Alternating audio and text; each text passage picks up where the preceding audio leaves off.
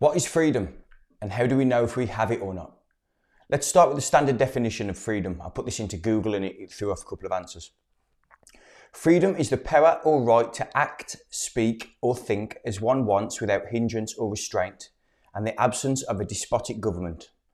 The right to freedom of association is recognised as a human right, a political freedom and a civil liberty, although this freedom can be limited by laws that protect public safety. When I read this, it didn't satisfy my need for uh, an holistic answer. It, it's talking in worldly terms that doesn't really give the individual any direction on how to obtain it if, if liberties are being stripped away by, you know, a subtle form of tyranny.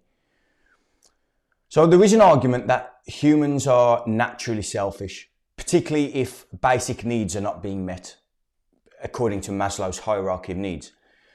Therefore, total freedom in this context would lead to civil unrest and anarchy, in, in the commonly held meaning of the word, not its true meaning. So we might perceive anarchy to be rioting and things like that. The real meaning of the word anarchy is anti-rule. So uh, a lot of people are actually anarchists without knowing it. It's just the real meaning of the word. So if we look at countries like Liberia in the nineties, for example, we can see that when basic needs aren't met and there is no rule of law, human freedom can be incredibly destructive. Murder, rape and pillaging become commonplace. But as per Immanuel Kant's description, freedom is the ability to govern one's actions on the basis of reason and not desire. Once fundamental needs are met, we can then operate within reason rather than through the desire that often controls us. If society operates with reason, which is a positive level of consciousness, and not desire, which is a negative level, level of consciousness, then freedom can work alongside harmony. How can we meet these fundamental needs of humans without a government if society is on its knees? In the West, it's easy for us to, to shout freedom because we have safety and security, they're met. Many other countries don't have that. And that's something that we need to be aware of before we go, actually go into the discussion of what freedom is and, and whether we've got it or not. So in the developed world, we have relative political freedom, and I use that term lightly, although that is questionable at the moment surrounding the COVID situation. We've had the seventeen seventy-six United States Declaration of Independence, all men having the natural right to life, liberty, and the pursuit of happiness. And in Britain, we, we hold certain values dear, such as democracy, rule of law, respect, tolerance, and of course, individual liberty. Uh, but there are certain people and groups usurping these values, of course there is. And often it seems people and groups in high places with a lot of influence. Uh, something to be aware of as well, I'm sure you know what I'm talking about.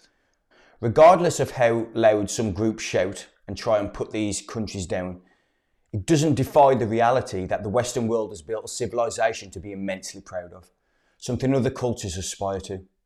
Is it perfect? Far from it. But it's something to build on as we evolve as a species. Let's take Silicon Valley, for example. By giving companies the freedom to create, we have technology that can drive humanity forward. Granted, the, the technology can also destroy us, and they've got far too much power, these companies. But freedom requires responsibility. And freedom is the key that has allowed humanity to flourish up to this point. It's human creation in action. So freedom to express is the medium of using man's mind for creation. Just think about it. Has there ever been anything created by humanity that first didn't start in the mind? And therefore, a man's decision to halt another man's creativity by whatever means he thinks is necessary is a disruption of that process. There is no coincidence that abundance, in all of its forms, flows through a society and through individuals when individual liberty is held as its highest value. Only when people are free in thinking and in expression can we create magic that drives us higher in consciousness. So what stops this process of human creation and evolution? The main obstacle is coercion. Coercion is forcing another party to act in an involuntary manner by use of threats or force. For example, I still have to pay tax to the government, even if I completely disagree with how they, how they operate, how they're spending it. If I don't pay, then I'll receive threats of legal action against me. That's coercion. I don't want to be paying these people when they're going to war, for example. You know, I would have no problem paying some tax if I had the freedom to choose where that money was going to. But not when it, it's used to, to drop bombs on villages in the middle of nowhere. I'm not going to be an accomplice to that atrocity. Another one is over-regulation. That could also be seen as a, as a form of coercion. Having to work around boundaries set by dark-suited bureaucrats decreases creativity and productivity. Entrepreneurs and the creative types won't bring magic into the world because the regulations put up too many hurdles for them from the outset. They won't even start, a lot of people. It's no coincidence that entrepreneurs flee to the places that encourage innovation with little coercion from government. Freedom and creativity are intrinsically linked. Okay, so now I'd ask the question, do people actually want freedom, or do they just talk about it? Look around us today. The Western world is on its knees right now, and it certainly raises a question. Do people actually want freedom, or do they want freedom from freedom? Once our funda- fundamental needs are met, which as a rule they are in the developed world, then freedom should be seen as a universal birthright. The COVID situation is causing a lot of conflict between people because there, there are many who feel threatened by an illness and therefore, and therefore do not feel safe. Hence, they're not meeting their safety needs. They'll, they will welcome restrictions on our freedom in order to fulfill this need of safety and security. Whereas the other half of the population, maybe less or maybe more, aren't worried about the illness. Their safety needs are met because they're not even considering that they're, they're ill, and they're looking forward. They've got big concerns regarding the restrictions on our freedom, and I'm one of those. So this friction and polarity will continue between people until we all recognise that this is what's happening at a deeper level. As in enterprise, as in uh, entrepreneurship and business, supply always follows the demand. If there is a demand for safety, then people will beg for it, regardless of how that is supplied.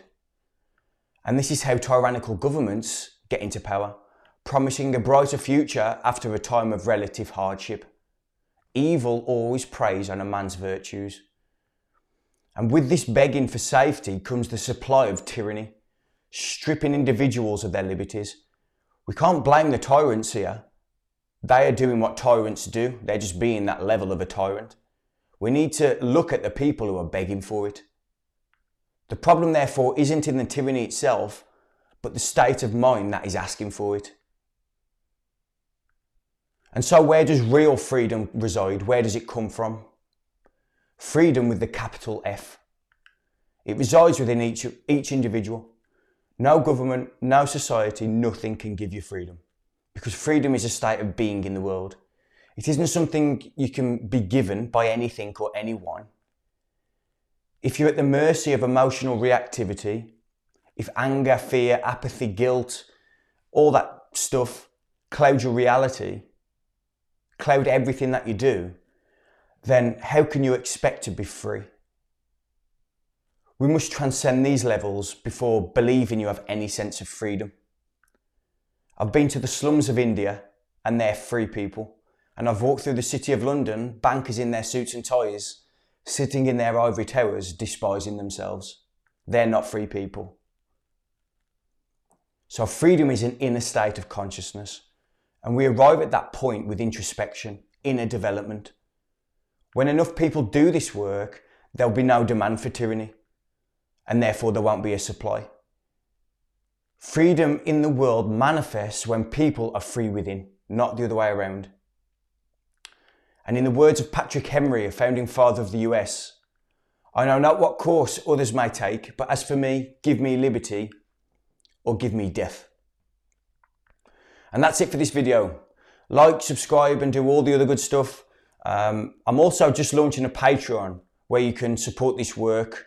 Uh, we'll have monthly Zoom calls where we speak about sovereignty, consciousness, spirituality, entrepreneurship, and some other, other good things like that.